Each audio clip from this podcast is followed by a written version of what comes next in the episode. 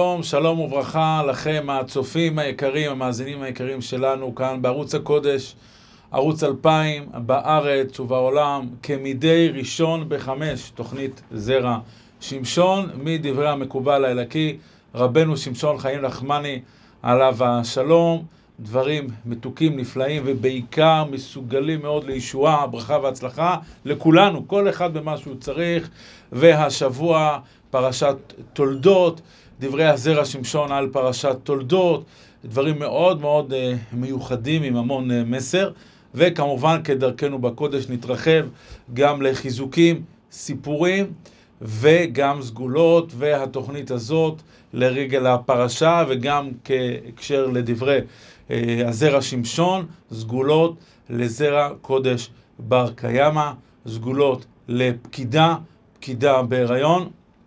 הנושא הזה קרוב לליבי, את הסיבה לכך נאמר בהמשך בעזרת השם, אבל אנחנו מתחילים בהתחלה עם הזרע שמשון, ושהדברים בעזרת השם יהיו להצלחת כל הצופים וכל המאזינים כאן בערוץ 2000.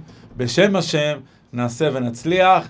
נתחיל, אבל לפני כן נודה לעוסק במלאכה, רבי אלעד זהבי, השם ישמרו וחייהו. אז אם כן, פרשת השבוע, פרשת תולדות, אנחנו בתחילת הפרשה קוראים על רבקה ויצחק, הם התחתנו, נשואים די הרבה שנים, עדיין לא זכו לילדים, צער גדול, לא פשוט, והם מתפללים ומתפללים, עדיין לא נושעים, ובסוף, בסוף באה ישועה, אבל תוך כדי ההיריון מתרוצצים הבנים, מתקוששים ורבים זה עם זה, ורבקה אמנו מרגישה משהו לא רגיל, לא נורמלי קורה אצלה בתוך הרחם, והיא שואלת את עצמה, אם כן, למה זה אנוכי?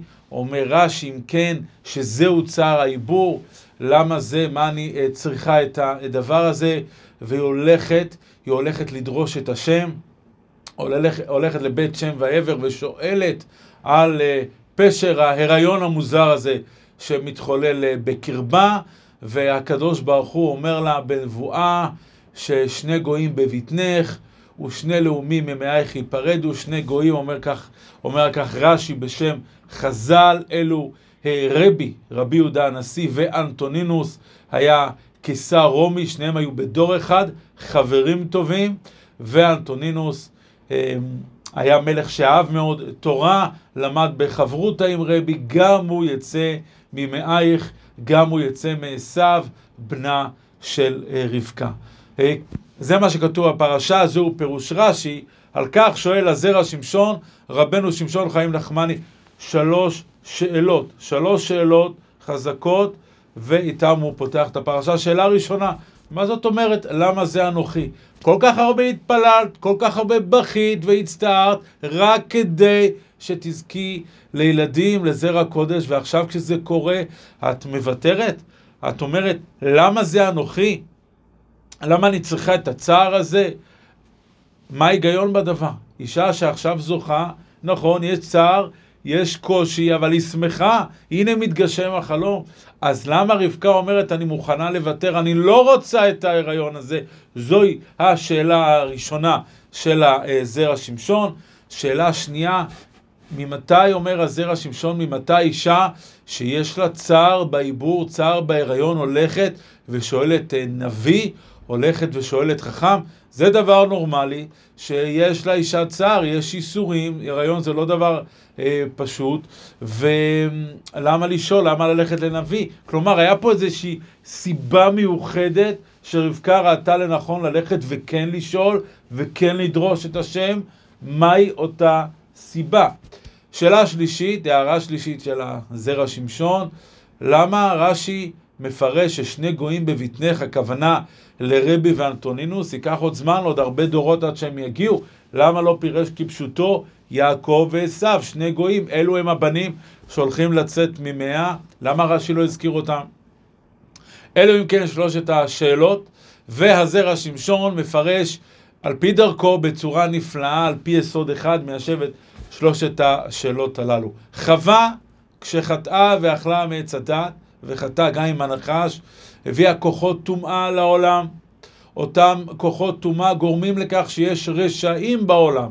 ומשכך, כשהקדוש ברוך הוא מקלל את חווה לאחר חטא עץ הדת, ואומר לה, הרבה הרבה עצבונך והרונך, כלומר, שיהיה ריבוי של צער בהיריון שלה, אומר הזרע שמשון, הצער כאן הוא כפול, צער אחד עצם ההיריון, וצער שני הוא מכך שנולדים ילדים רשעים, נכון? לא תמיד, אבל לפעמים נולדים ילדים לא טובים, לא צדיקים, לא יראי שמיים, שעושים מעשים לא טובים, ואז יש צער גדול לאימא, כמו שכתוב, בן כסיל תוגת אמו, והאימא מצטערת, והאימא אומרת, כל כך הרבה סבלתי, נשאתי אותו ברחם תשעה חודשים, זה מה שיצא ממני? יש צער גדול, אז אם כן, צער כפול, גם עצם ההיריון, גם זה שנולדים ילדים uh, רשעים, אבל יש גמרא במסכת סוטה, גמרא שאומרת שנשים צדקניות לא היו בפתק של חווה, כלומר באותו פתק שבו נגזרה הגזרה על חווה ועל כל בנות האדם אה, ללדת בצער וללדת גם לפעמים ילדים רשעים, נשים צדקניות לא היו בכלל לפתק הזה, לא היו בכלל הגזרה הזו, ומשכך רבקה שואלת את עצמה, אני לא מבינה, אני יודעת שאני צדיקה, זה על כל פנים מה שאני חושבת. אני יודעת גם שנשים צדקניות לא היו בפתק של חווה, לא נגזרה עליהם הגזרה הזאת של ארבע הרבה עצבונך ועירונך, אז למה לי כן יש צער של הריון? למה אני כן מצטערת? אז אחת מן השתיים. או שאני לא צדיקה, או שזה לא נכון להגיד שנשים צדקניות לא היו בפתק של חווה. ועל כל פנים, אם אני כן אה, מקבלת, אם אני כן מרגישה כזה צער, אז חס ושלום שלא יהיה לי גם את הצער השני, צער של ילד רשע, שלא אביא ילד רשע, כי אם זה מה שנגזר, ואם זה מה שהולך להיות, שאני מביאה, אני יולדת בן רשע, אני מעדיפה להפיל את ההיריון הזה, שהוא לא יהיה הריון בבחינת זרע של קיימא, שההיריון לא יתקיים, העיקר כדי לא להביא בן רשע אה, לעולם. כך מביא המדרש באמת גם על צדיקים, כמו אברהם אבינו, כמו דוד המלך, כמו עוד צדיקים, שהם אמרו לקדוש ברוך הוא, אם מה שאתה הולך להביא לנו זה ילד רשע, עדיף שלא יהיה. גם יעקב אבינו, אומר האור הקדוש, פרשת ויגש, הוא כשהוא שומע שיוסף חי וקיים, הוא עדיין לא מתפעל מזה כל כך, כי הוא אומר, אם הילד קיים אבל הוא רשע, עדיף, אומר האור חיים הקדוש, שהוא לא יהיה מאשר יהיה וירשיע. רק כשהוא מגיע ומסתכל על המצח שלו ורואה בחוכמת הפרצוף שהוא עדיין עומד בצדקו, אז הוא התרגש ובכה והודה באמת שהבן שלו נשאר עדיין בתומו ובצדקתו. אם כן, רבקה אימנו אומרת, למה זה אנוכי? נכון, התפללתי, נכון, בכיתי, אבל אם זה מה שאני הולכת להיפקד, אני לא רוצה. אני מעדיפה שזה ייפול, אני אתפלל שזה ייפול. ולכן היא הולכת ושואלת, למה היא הולכת לחכם? למה היא הולכת לנביא? כי היא רוצה לדעת האם זה אכן כך, האם הולך לצאת לבן רשע, ועל כך אומרים לה, שני גויים בבטנך. מה התשובה? למה לא יעקב ועשו? למה רבי ואנטונינוס? אומרים לה, תדעי לך, יהיה לך באמת ילד רשע. אחד, השני יהיה צדיק, תם וישר. אבל גם הרשע זה לא בבחינת עונש, את צדיקה, זה שייתנו לך ילד רשע זה לא בבחינת עונש, אלא יש נשמות מאוד גדולות שהולכות לצאת מהרשע הזה, אם זה רבי מאיר בעל הנס, אם זה רבי עקיבא, אם זה שמעיה ואבטליון, ואם זה הרבה גרים שהתגיירו במשך הדורות ובאו מזרעו של עשיו. הנשמות הללו כל כך גדולות שהן לא יכולות לבוא דרך יעקב, דרך הקדושה. יש הרבה קטרוגים, הן צריכות לעבוד בדרכים לא דרכים לעולם הזה, הם יבואו דרך עשיו. אז רבקה זה לא עונש הוא יבוא, הוא יהיה רשע אמנם, אבל ממנו יצאו כל כך הרבה צדיקים, לכן תנוח דעתך, הכל יהיה בסדר, הכל לטובה, ובעזרת השם תיפקדי בשני הבנים הללו. אחד, את כבר תראי איך שהוא צדיק ויעשה לך נחת, השני, במשך הדורות, מה שיעשה, מה שיפעל, מה שיצא מזרעו, גם יגרום לך לנחת גדולה בעזרת השם. אלו אם כן דברי הזרע שמשון ב... פתיחת הפרשה. הפרשה לכשעצמה גם נקראת על שם העניין הזה של הולדה, תולדות, פרשת תולדות, וכשמדברים על זה, כשפותחים את הנושא, לא פשוט. לא פשוט, הניסיון הוא אה, לא קל כלל ועיקר, אבל מה שצריך לדעת, שהעובדה שהאבות והאימהות שלנו, אברהם ויצחק וגם יעקב עם אה, אה, רחל, מכל הניסיונות שיש בעולם, ויש הרי כל מיני סוגים של ניסיונות, מכל הניסיונות שיש בעולם, הקדוש ברוך הוא בחר להעמיד אותם בניסיון הזה של בנים, בניסיון הזה של פקידה. וככל שהאדם גדול, הניסיון שלו יותר גדול. לכלים גדולים, לאנשים גדולים, מביאים ניסיונות גדולים. אם אבותינו, אם אמותינו, הקדוש ברוך הוא בחר לנסות אותם בניסיון הזה של בנים, הווה אומר שזהו הניסיון הגדול ביותר שיכול להיות לאדם מכל ניסיון אחר באשר הוא. ואבותינו עמדו בכך בגבורה. המדרש אומר, המדרש אומר, למה היו אבותינו עקרים? למה אמותינו התעכבו מללדת? מפני שהקדוש ברוך הוא מתאווה לתפילתם של צדיקים. הווה אומר שחס ושלום לחשוב שאם יש זוג כזה שלא, אין ילדים, הוא עדיין לא זכה, זה בגלל שהם פחות מאחרים. להפך, צורו את האבות, צורו את האימהות, הם היו נשמות גבוהות, הם היו נשמות גדולות, ואותם הקדוש ברוך הוא ניסה בניסיון הזה.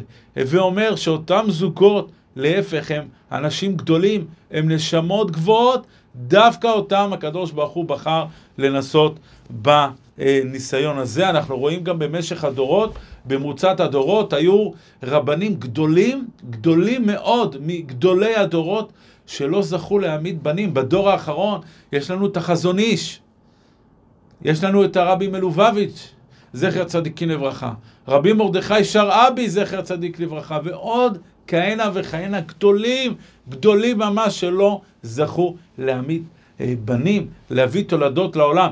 האם יש מישהו שחושב שהם היו פחות מאחרים? ודאי. ודאי שלא, קדושים וצדיקים, מה שייך בכלל לחשוב כך? השליחות שלהם בעולם הייתה אחרת. היא הייתה לעשות מהפכות, להרים דברים גדולים בעולם. זה היה רצון השם. זה לא סותר את זה שאדם כל הזמן, אבל כל הזמן חייב להתפלל ולבקש ולהתחנן ולהפציר בקדוש ברוך הוא שיושיע אותו ויפקוד אותו. אבל זה לא אומר בכיהו זה שמדרגתו נמוכה מאחרים שכן זכו להיפקד, אלא להפך, אתה טוב יותר, אתה חזק יותר, והכוחות שלך הם כוחות שלא קיימים בבן אדם רגיל. את זה חשוב לדעת. הגמרא במסכת שבת, בדף ל"א עמוד א', מספרת שכשאדם בא לדין, וכל אחד מאיתנו יבוא מתישהו אחרי 120 לדין, שואלים אותו כמה שאלות, שאלות מאוד עקרוניות, מאוד יסודיות, והן, האם עסקת בפריה ורבייה?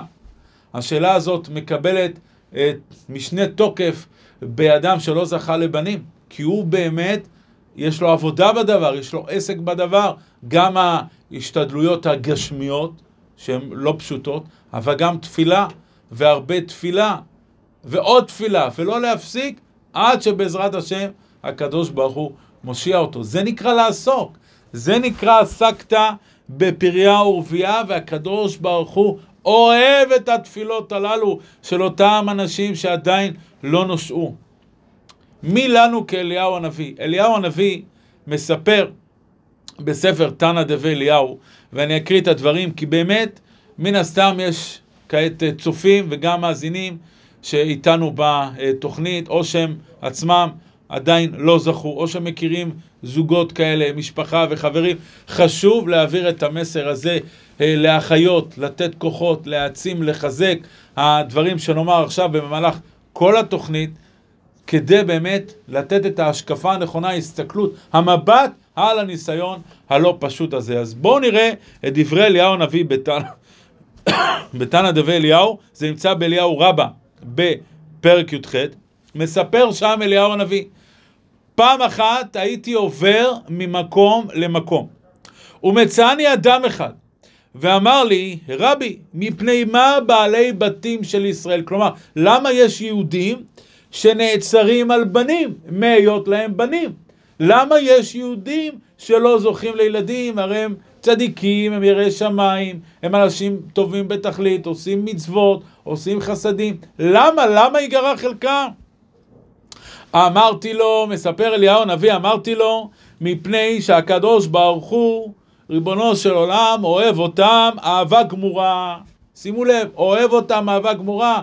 לא כמו שאולי אדם יכול לחשוב, אני לא זכיתי כי הקדוש ברוך הוא רוצה להעניש אותי, כי הקדוש ברוך הוא אולי אה, רוצה לגרוע ממני, הקדוש ברוך הוא רוצה שאני אה, אסבול אולי חס ושלום להגיד דברים כאלה, להפך, ההפך הוא הנכון, כי את אשר יאהב השם יוכיח. אומר אליהו הנביא, מפני שהקדוש ברוך הוא אוהב אותם אהבה גמורה ושמח בהם, שמח בהם, אדרבה, איזה שמחה, תתארו לכם.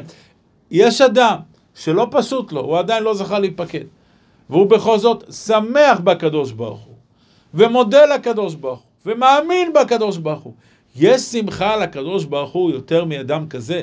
כי אדם שקיבל הכל, קיבל הכל, הוא אומר תודה, והוא שמח, בסדר, זה לא חידוש שהוא מודה לשם, ודאי, קיבלת הכל, למה שלא תודה לשם?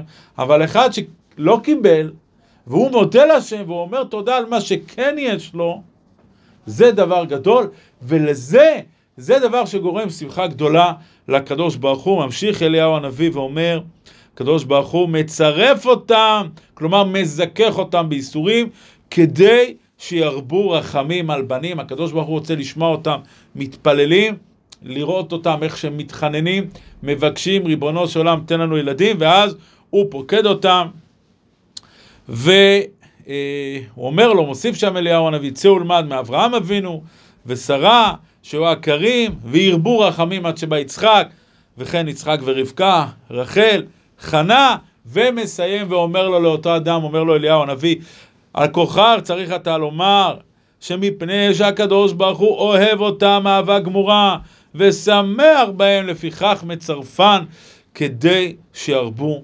ברחמים לפניו. יש פה הסתכלות לגמרי אחרת. אני לא רע, אני לא לא בסדר, להפך אני צדיק, הקדוש ברוך הוא אוהב אותי, הקדוש ברוך הוא שמח בי ולכן הוא מזכך אותי, רק מה? אני צריך להרבות בתפילה. וברגע שאני מתפלל, וברגע שאני מתחנן, בעזרת השם, הקדוש ברוך הוא מושיע. היה מעשה עם הגאון הצדיק, הרב שמשון פינקוס, זכר צדיק לברכה. הוא היה רב באופקים, והיה מפורסם בכל העולם עם השיעורים והשיחות הנהדרות שלו. היה אחד מפני הקהילה שלו שלא נפקד בבנים. ועברו כבר הרבה שנים מהחתונה, היה להם צער גדול. יום אחד הרב פינקוס קורא לו, ואומר לו, הערב אתה בא איתי. מה, לאן, לאיפה הולכים? תבוא, אל תשאל שאלות, תבוא. הרב הגיע עם הרכב, אומר לו, בוא תעלה, אנחנו נוסעים. לוקח אותו שם בדרום, הוא היה גר באופקים, בדרום, לתוך uh, כל מיני מקומות שוממים, מדבריות, אומר לו, בוא נרד, ואז אומר לו, תשמע, אתה נשאר פה, אני נוסע, אני עוזב אותך. אתה נשאר פה לבד, עוד חצי שעה אני חוזר, ובחצי שעה הזו אתה בוכה כמו שבחיים לא, לא בכית, ואתה צועק כמו שבחיים לא צעקת, ומתפלל כמו שבחיים לא התפללת, וזועק לריבונו של עולם שייתן לך בנים. אני אחזור ואאסוף אותך, אבל אתה תעשה את שלך. באמת, אותו אדם, אותו אברך, החל לבכות ולהתפלל, הרב פינקוס חוזר לאחר חצי שעה, מסתכל על הפנים שלו, אומר לו, חביבי, אתה לא התפללת מספיק, אתה לא בכית מספיק, רואים את זה על הפנים שלך, אני חוזר בחזרה, אתה נשאר פה לבד, עוד חצי שעה אני מגיע שוב, תעשה את זה. תעשה מקירות לבך, תזעק לאבא שבשמיים. והאברך נתן שם כאלה שאגות, כאלה תפילות. איזה בכי. איזה תעצומות נפש. דיבר עם הקדוש ברוך הוא ובכה לו. לאחר חצי שעה הרב פינקרוס חוזר, מסתכל עליו, אומר לו, עכשיו עשית את זה. עכשיו עשית את זה, ואני בטוח שעכשיו אתה תיוושע ותיפקד. אין לי ספק בכך. נו, ומה אתם חושבים, צופים יקרים? כך אכן היה. אותו אברך נפקד, בשלישייה. בשלישייה של אה, בנים, איזה דבר גדול. זה רק מראה לנו את היסוד הנפלא הזה, שהקדוש ברוך הוא, מה שהוא מונע מאדם בנים, זה רק כדי שהוא יתפלל, כדי שהוא יתחנן ויבקש, וברגע שאדם עושה את זה, אבל עושה את זה מקירות ליבו, אז הקדוש ברוך הוא גם משפיע. אמנם, אין כלל שווה בכולם. לפעמים יש חשבונות, וכי החזון איש לא יתפלל, הרבי מלובביץ' לא יתפלל, הצדיק המקובל הרב מרדכי שרבי לא יתפלל, כל הצדיקים שלא נפקדו לא יתפללו, ודאי שיתפללו. כמובן שיש פה חשבונות שמיים, וכמובן שאנחנו חייבים להחזיק חזק חזק באמונה, אבל הנה יש לנו גם פתרון, כי ברגע שאנחנו מבינים את הטעם ואת הסיבה, יש לנו גם פתרון, פתרון של התפילה, של התחינה לבורא עולם. וזה דבר חשוב מאוד. הייתה אישה שלא זכתה להיפקד בבנים. זה היה בדור של המגיד ממזריץ', שהיה צדיק גדול ופועל ישועות בקרב הארץ. הגיע לצדיק ואמר לו, רבי, הושיעני, תפקוד אותי בבנים, לא זכיתי. הרב, המגיד, המגיד ממזריץ' אמר לה, תשמעי, את רוצה בנים? אני יכול לפקוד, אין בעיה, בעזרת השם בסייעת דשמיא, אבל את צריכה להביא לי מאה אלף רובל. מאה אלף רובל זה סכום דמיוני, סכום גדול מאוד, לא השאר בכלל שהיא תביא סכום כזה, היא אומרת לו, לא פחות, זה הסכום, הוא אומר לה, כן, מאה אלף רובל, זה הסכום, יש לך ילד. היא, כל עוד נפשה בה, התחילה לאסוף, ומפה ומשם, ולבקש מהאנשים שיעזרו לה, היא בקושי הגיעה לשליש מהסכום. היא חזרה למגיד ממזריץ' עם הסכום שהיא כן הצליחה לאסוף, הניחה על השולחן, אמרה לו, רבי, זה מה שהצלחתי. הרבה עמל, הרבה הגיעה, זה מה שהצלחתי. זה לא מספיק, תברך אותי. אמר לה, מאה אלף רובל ולא רובל אחד פחות. אפילו לא אחד פחות. את רוצה ילד? תלכי, תמשיכי לאסוף. ואז האישה, שהיא כבר הבינה שהיא לא יכולה להגיע לסכום הדמיוני הזה, אמרה לו, רבי, מחילה, במטותא מינך, בבקשה ממך, אני לא צריכה אותך. יש בורא עולם, יש הקדוש ברוך הוא, הוא ייתן לי ילד, הוא ייתן לי בן, והוא ייתן לי את זה בלי רובל אחד אפילו, הוא ייתן לי בחינם, כי אני אבקש ממנו, ואני אתחנן, והוא ישמע אותי. האישה יצאה, כשהיא בוכייה, כשהיא נסערת, ואז הרבי אמר לחסידים, אתם תראו, היא עוד תיפקד. והוא הסביר להם, הוא אמר, האישה הזאת חושבת שאני קוסם. אז היא באה ומבקשת, ו... אני רציתי להראות לה, לא אני פועל, זה ריבונו של עולם, תדברי איתו. עכשיו היא הבינה את המסר, עכשיו היא תיפקד. וכך היה, כעת חיה ולשרה בן, היא אכן נפקדה. היא אכן זכתה ונפקדה בבן. למה? כי היא הפנימה. תדבר עם אבא, תדבר עם ריבונו של עולם. זה הרי מה שהוא רוצה כשהוא מביא לך את הניסיון הזה. תתפלל אליו, תדבר איתו, וזה דבר גדול. זה דבר גדול, העניין של התפילה, להתפלל, לבקש, ובעזרת השם, השם יקשיב ויושיע. כתוב בספרים הקדושים דבר מאוד מעניין.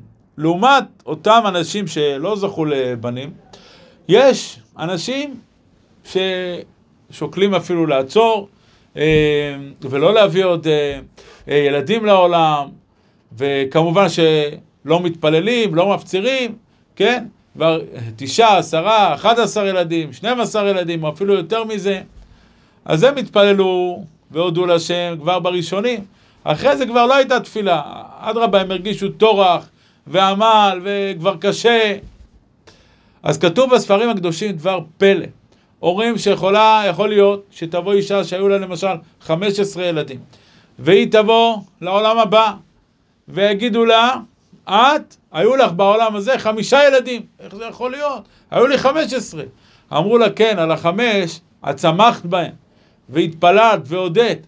על השאר, זה כבר היה בקושי, וכל הזמן הרגשת שזה אה, טרדה וקשה לך, ו... לא התפללת, לא השקעת, לא הודית לשם כמו שצריך על כל הילדים הללו. מה נקרא שלך? מה שהודית, מה ששמחת, מה שהתפללת. נכון, את תקבלי שכר על גידול כל הילדים, אבל מה ששלך שלך.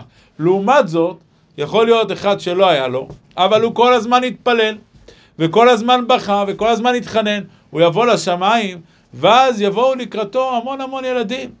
הוא יגיד, מה זה? יגידו לילד שלך, כי אתה התפללת, כי אתה ביקשת, כי אתה התחננת, אז נכון, בעולם הזה לא זכית, אבל הם אלו ששייכים לך, כי אתה התפללת ובכוח התפילה זכית בהם.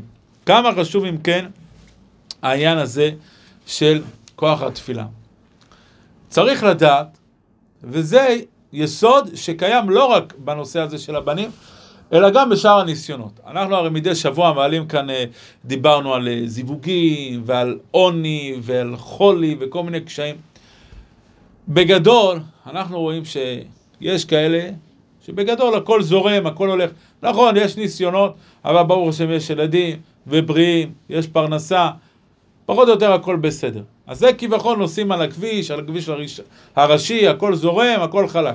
לעומת זאת, נדמה לנו, יש כמו אנשים שהם כביכול בצידי הדרך, אנשים תקועים. בואו נקרא לילד בשמו, אנשים תקועים. מה הוא תקוע? הוא תקוע בלי זיווג, לא מוצא כלה, שנים לא מוצא כלה. היא שנים לא מוצאת חתן. אדם תקוע בלי פרנסה. אדם חולה לא מרגיש טוב. אדם לא זוכה לילדים. אז זה נראה כאילו האנשים האלה זה משהו שהוא לא על הכביש הראשי, זה לא זורם, הם תקועים איפשהו באיזשהו אה, מקום. מביא הגאון הרב בן ציון אבא שאול, זכר צדיק לברכה, בשם ראש ישיבת פורת יוסף, חכם עזרא עטיה עליו השלום. חנה, חנה הצדקת, אימא של שמואל הנביא, היא לאחר שהיא נפקדה, היא הודתה לקדוש ברוך הוא, וזה אנחנו קוראים בכל בוקר תפילת חנה, תפילת חנה יש בה סודות גדולים. והיא שם אומרת פסוק, שהרב חכם עזרא עטיה מפרש אותו בצורה מדהימה, וזה צריך להעביר את הפירוש, את המסר הזה, לכל אחד שהוא תקוע, לכל אחד שמרגיש שיש לו איזה חסימה, איזה מניעה, איזשהו מעצור בחיים. שימו לב, אומרת חנה, כי לאדוני מצוקי ארץ, וישת עליהם תבל. כי לאדוני מצוקי ארץ. מה זה מצוקי ארץ? מי אלו מצוקי ארץ שוישת עליהם תבל? תבל זה העולם. הקדוש ברוך הוא וישת, משתית את העולם, על מי? על אותם מצוקי ארץ. מי אלו? מצוקי ארץ זה כל אותם אנשים עם מצוקות. כל אותם אנשים עם קשיים בחיים. כל אותם תקועים. כל אותם שהחיים שלהם מלאי חסימות, מניעות, לא הולך להם, הדברים לא חלקים, לא זורמים. אלה מצוקי ארץ. ועל זה אומרת חנה, אני הרבה שנים לא זכיתי, הנה עכשיו זכיתי, יש לי ילד, שמואל. אבל אני אומר לכם, תדעו לכם, כל אותם אנשים שאתם רואים ממניות, לאדוני מצוקי ארץ. את מי השם אוהב בעיקר? מי עושה נחת לקדוש ברוך הוא בעיקר? מצוקי ארץ. אותם אנשים שהחיים שלהם במצוקה, בקשיים, עם תקיעות, עם מניות, לא פשוט. והקדוש ברוך הוא כל כך אוהב אותם, וכל כך שמח בהם, וכל כך מחזיק מהם, שאת כל העולם כולו, את תבל, תבל כולה, הקדוש ברוך הוא משתית ומעמיד על אותם אנשים. כמה אם כן גדול הוא כוחם של אותם אנשים בעלי ניסיונות, אותם אנשים מסביבנו, שלא זכו לבנים, שלא זכו לזיווג, שלא זכו לבריאות, שלא זכו לפרנסה, שלא זכו מצוקי ארץ. וישת עליהם תבל, כוחם גדול, חלקם גדול, ערכם גדול בעיני השם יתברך. מסופר על שואב מים, שמדי יום היה הולך לשאוב, היה לו מוט שבו היו מחוברים שני דליים, והוא הולך, שואב מים מהנהר ומביא אותם לעיירה. דלי אחד היה שלם, הדלי הימני היה שלם. הדלי השמאלי היו בו סדקים, ולכן המים היו נשפכים. בדרך, מהנהר לעיירה, המים שהיו בדלי השמאלי היו נשפכים לאט לאט, כשהוא כבר היה מגיע לעיירה, חצי מהדלי היה ריק. אז מספרים, בתור משל, בתור דרוש, שיום אחד הדלי הריק, הדלי הבעל הסדקים, יותר אה, ליתר דיוק, פנה לאותו בעל מלאכה, לאותו שואב מים, ואמר לו, תראה, אני מרגיש לא טוב עם עצמי. אני מרגיש שאני סוג ב'. אני מרגיש שאני לא ממלא את הייעוד שלי. הנה, תראה את הדלי הימני, הוא שלם, הוא מלא, אין לו חיסרון, אין לו סדקים, אין לו חורים, ואני, יש בי חורים, יש בי סדקים, חצי מהמים נשפכים, אני מרגיש לא טוב עם זה. אמר לו שואב המים, ככה אתה מרגיש? יש לך טעות. בוא, אני רוצה להראות לך משהו. ואז הוא הלך איתו בחזרה לנהר ומילא מים, והתחיל לחזור שוב לעבר העיירה. הוא אומר לו, שים לב, תסתכל על האדמה שבצד ימין, תסתכל על האדמה בצד שמאל. ובאמת הוא מסתכל, ורואה שבאדמה בצד ימין, שעליה כל הזמן, כל הפעמים, היה הדלי הימני, שממנו לא נפלו מים, לא יצאו מים, האדמה הזאת, היה שם חול, אה, אבנים, שום דבר מיוחד לא גדל שם, אבל בצד שלו, בצד השמאלי, איפה שטפטפו המים כל יום, איזה פרחים, איזה צמחייה נפלאה, נהדר, איזה מראה לעיניים, מראה משובב לב. אמר לו, אתה רואה? זה, כל זה, בזכות החורים שלך. זה בזכות החסרונות שלך. אם לא היית מחורר, אם לא היו בך סדקים, לא היו יוצאים מים, ולא היו גדלים פה פרחים נפלאים כאלה. הכל בזכותך, אל תיפול רוחך.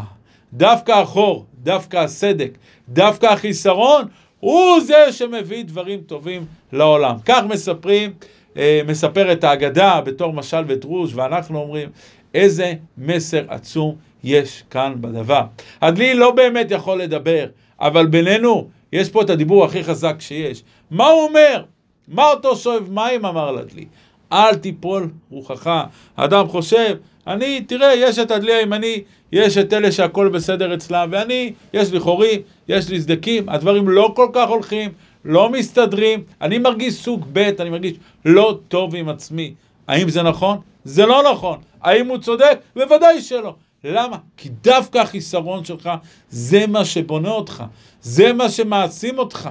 דווקא החיסרון זה הדברים, הדבר שיכול לגרום לך להתעלות, להשתפר, להביא דברים גדולים לעולם, ובמיוחד להתפלל ולהתקשר ולהתחבר ולהידבק בבורא עולם. אז אתה מסתכל על זה כחיסרון? ודאי שלא. אדרבה, מעלתך גדולה, ואתה אהוב ורצוי לפני הבורא יתברך.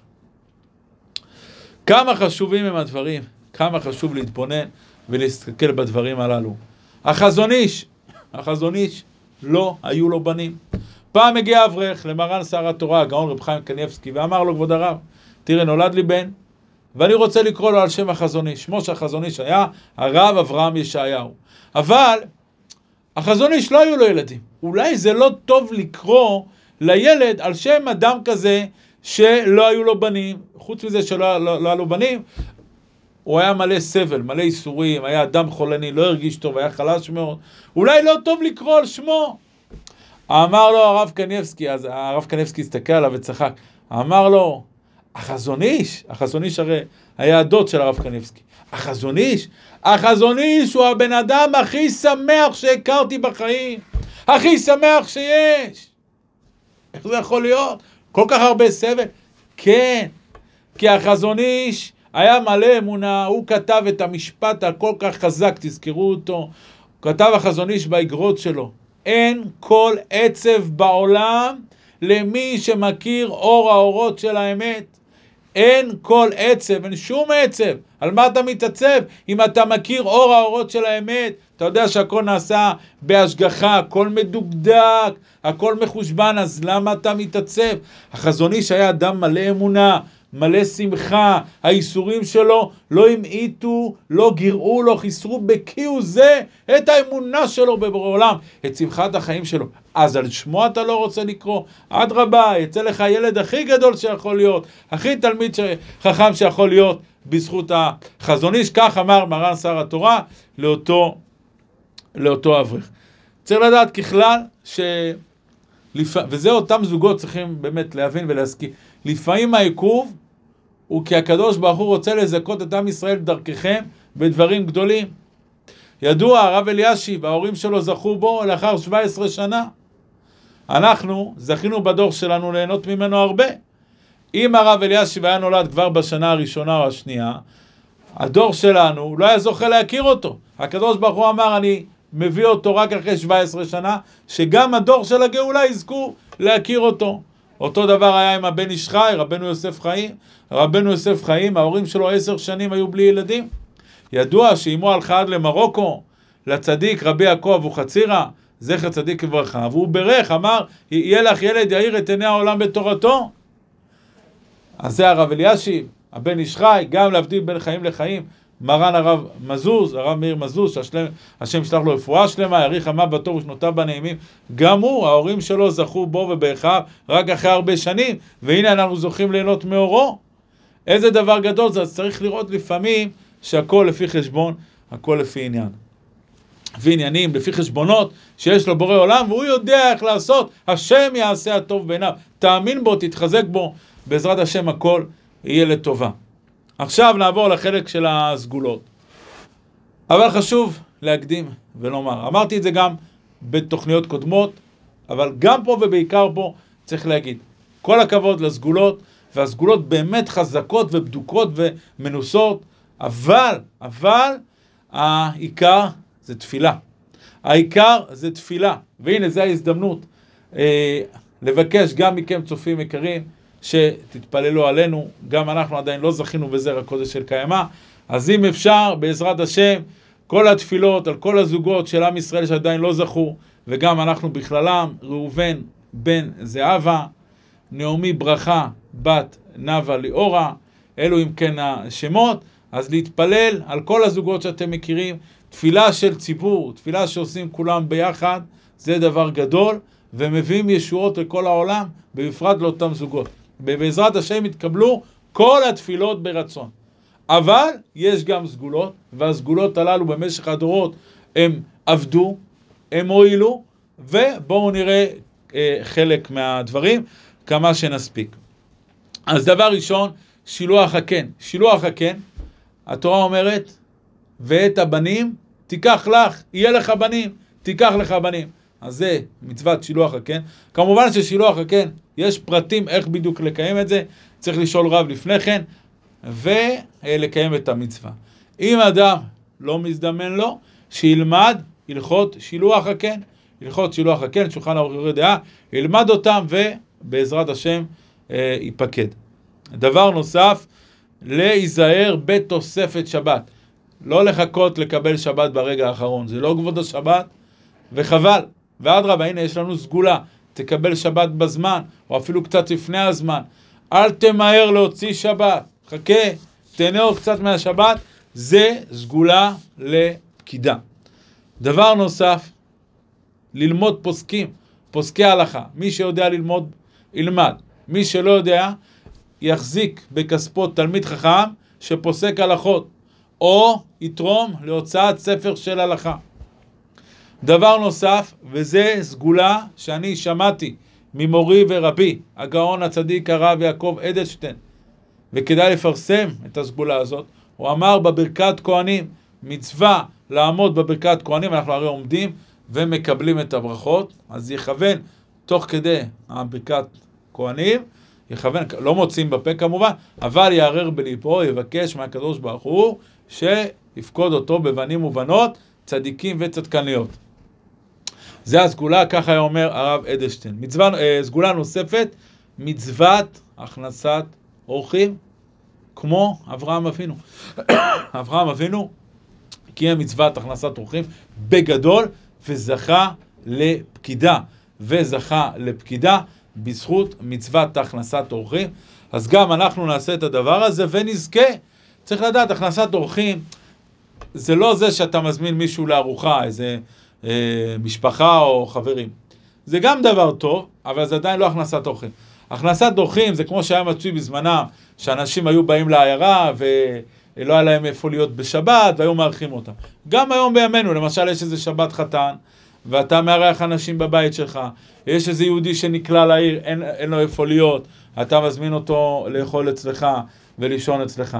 למצוא הזדמנויות כאלה שיש הכנסת אורחים. הכנסת אורחים זה דבר מאוד מאוד מסוגל לעניין הזה של פקידה בבנים. דבר נוסף, להשתדל בפדיון שבויים.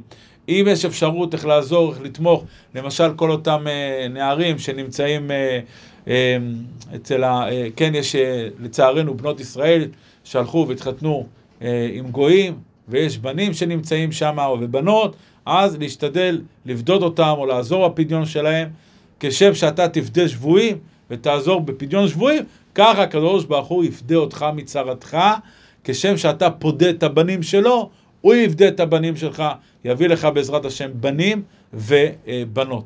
זו אם כן סגולה נוספת, זה העניין של פדיון שבויים. דבר נוסף, להתגורר בארץ הקודש, ארץ ישראל, אשרינו שזכינו. ופה הדברים אמורים אליכם, הצופים שלנו בגולה, בחוץ לארץ, בכל העולם, הצופים והמאזינים. אין כמו ארץ הקודש. נכון, יש, אה, אתם רגילים לשם, ויש לכם פרנסה, ויש לכם את כל החברים והקהילה והכל, אבל אם הקדוש ברוך הוא, יש זוגות שהם, הוא מנע מהם, יכול להיות שהתפקיד שלהם זה לעלות לפה ולהיות דווקא בארץ הקודש, ודווקא הקושי הזה, דווקא הקושי הזה של לעזוב את הכל, לך לך מארצך, ולבוא לכאן לארץ הקודש, זכות ארץ ישראל תעמוד להם בפקידה. היו כמה וכמה זוגות שעשו את זה ונושעו, כדאי גם לפרסם את העניין הזה. דבר נוסף, כתיבת ספר תורה. המצווה הראשונה בתורה היא מצוות פרו ורבו.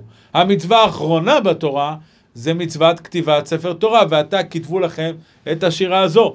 אז המצווה הראשונה והמצווה האחרונה הן מחוברות. ברגע שאדם זוכה למצווה האחרונה, שזה כתיבת ספר תורה, יזכה בעזרת השם לבנים ויקיים, יזכה לקיים מצוות פרו ורבו. אם אדם קשה לו, הוא לא יכול, הרי ספר תורה, יש לזה עלות, אז הוא יכול להשתתף. אם אה, אוספים כסף לכתיבת ספר תורה, יכול להשתתף. אבל מי שיכול, כדאי אפילו לעשות מאמץ, לכתוב ספר תורה, שהוא יהיה שלכם, של הזוג, ואז זה יהיה בעזרת השם אה, זכות וסגולה לפקידה בבנים, בעזרת השם.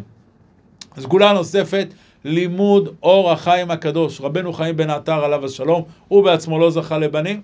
יש אומרים שהיו לו בנות, יש בזה מחלוקת בדבר הזה, אבל על כל פנים, הוא לא זכה לבנים, והטמין את כוח ההולדה שלו בספר שלו, הגדול והקדוש. אז מי שיכול ללמוד, מי שיכול אפילו כל יום ללמוד, אם אין לך זמן כל יום, אז לפחות בשבת, ללמוד אור החיים הקדוש, וזה מסוגל לפקידה בבנים. דבר נוסף, לתת מתנות לתלמיד חכם. אתה מכיר איזה תלמיד חכם? תלמיד חכם שיודע לפסוק הלכה או מורה הלכות, תן לו מתנה, תן לו כסף, או תן לו איזה שווה כסף, ומיד לאחר שאתה נותן לו, תקרא פרשת ביקורים, זה נמצא בתחילת פרשת כי תבוא, זה גם סגולה לפקידה בבנים ובנות. דבר נוסף, לפעמים בחור, כשהוא בשידוכים נפגש עם בנות כאלה ואחרות, אז הוא, אה, הוא לא רצה, ואז הוא הלך ודיבר עליה. זה גורם גם לעיכוב. זה גורם גם לעיכוב, ולכן צריך להיזהר בשלב של השידוכים, לא לדבר על אף אחד, לא לספר לחברים, שום דבר, לא לדבר בגנותה של בת ישראל. דבר נוסף, וזה היה מעורר הרבה, הרבי מלובביץ', זכר צדיק לברכה, טהרת המשפחה. טהרת המשפחה, מצווה יסודית מאוד, חשובה מאוד, והיא גם סגולה גדולה לבנים. כי כל העניין של הטהרה, כל העניין של המצווה הזו זה כדי להביא תולדות לעולם. אז אם אתה לא מקפיד, איך הקדוש ברוך הוא יביא לך תולדות? כנראה שלא שומרים מספיק. לא שומרים על מה שצריך לשמור, ולכן גם חשוב ללמוד את ההלכות, כדי שנדע מה לשמור. אבל טהרת המשפחה, אז לפנות, הגבר יכול לפנות לאיזה רב שילמד אותו. האישה לפנות למדריכה, לרבנית, ללמוד את הדברים, זה גם מרענן ומחדש את הזוגיות, זה מאוד מאוד טוב, העניין הזה של טהרת המשפחה, וזה גם סגולה מאוד מאוד גדולה לעניין של פקידה בבנים ובנות. דבר נוסף, מצוות כיבוד הורים, אתה תכבד את ההורים שלך, ובעזרת השם יהיו לך בנים שגם הם יכבדו אותך, זה מצווה גדולה, מצוות כיבוד הורים, שכרה הרבה מאוד. דבר נוסף, אדם יקנה ספרי קודש, תקנה ספרי קודש. לא סידורים, סידורים יש הרבה היום בבתי כנסת, וגם חומשים יש הרבה. תקנה ספרים שלומדים בהם כל היום, תקנה ש"ס, תקנה שולחן ערוך, תקנה דברים כאלה, ואל תתרום אותם, תשאיל אותם. הם עדיין שלך, אתה משאיל אותם לאחרים, לכולל, לישיבה, לבית מדרש, כדי שילמדו, זה גם סגולה מאוד גדולה על העניין הזה. דבר נוסף, האם שילמתם לשטחן כראוי? הרבה פעמים קרה שלא שילמו לשטחן כראוי, וגם זה מעכב, ולכן צריך להקפיד על הדבר הזה. דבר נוסף, סגולה נוספת, שכר לימוד של יתומים. אם יש איזה יתום, תש... זה כתוב במדרש הסגולה הזאת. לך לתלמוד תורה, לך לבית ספר, תגיד, אני משלם את שכר הלימוד שלו, גם זוהי סגולה לפקידה בבנים. דבר נוסף כמובן, זה התוכנית שלנו, זרע שמשון, ללמוד זרע שמשון. תגידו את החידוש, כל שבוע החידוש שאנחנו אומרים, תגידו אותו בבית, תפרסמו אותו, קושיות, תירוצים, הסברים נפלאים. הרבה אנשים ראו מכך פקידה. דבר נוסף, לנדור נדר, שהילד שייוולד לקרוא לו על שם רבי שמעון בר יוחאי, גם בזה הרבה ראו ישועות. וסגולה אחרונה, להתפלל על אחרים. יש זוג שלא נפקדו, אתם זוג שלא נפקדתם, כל זוג יתפלל על הזוג השני, כל המתפלל על חברו נענה תחילה, וזה דבר גדול, דבר חשוב מאוד. אלו אם כן הסגולות שלנו לעניין הזה של הפקידה, צריך לדעת, שוב אני אומר, זה ניסיון לא פשוט, אבל מה? האמונה בהשם, מה שלא יהיה, הכל לטובה. אני לא מבין את זה היום, אני אבין את זה מחר. לא אבין מחר, לא אבין מחר, אני אבין את זה מתישהו. אבל ריבונו של עולם רוצה רק לטובתי, זה מה שהוא עושה, הוא אוהב אותי, ראינו את זה במהלך התוכנית הזאת, שחס ושלום לחשוב שאני לא טוב, אני לא בסדר, ולכן זה קורה לי. להפך, אתה נשמה גדולה, אתה נשמה גבוהה, ולכן הקדוש ברוך הוא אה, אה, מנסה אותך בזה. חשוב מאוד, צופים יקרים, אם אתם מכירים זוגות כאלה, חשוב מאוד שיקשיבו לדברים שדיברנו היום. למה? יש בזה כדי להחיות אותם, לחזק אותם. כמים קרים מהנפש היפה, זה חסד גדול מאוד. שיבינו וידעו אותם זוגות. אתם לא לבד, בורא עולם איתכם, הרבה מעם ישראל מתפללים עליכם, אבל בעיקר, בעיקר, ריבונו של עולם, הקדוש ברוך הוא רוצה רק בטובתכם. ויהיה טוב, רק צריך להאמין, ותמיד להיות בשמחה. הם הבנים שמחה, כי בשמחה תצאו. רק על ידי שמחה אפשר לצאת מכל הצרות, אפשר להיפגד, ובשמחה תיוושעון. לכן להרבות, להרבות בשמחה, להרבות בדברים גדולים, בעזרת השם. בעזרת השם, בשם השם נעשה ונצליח.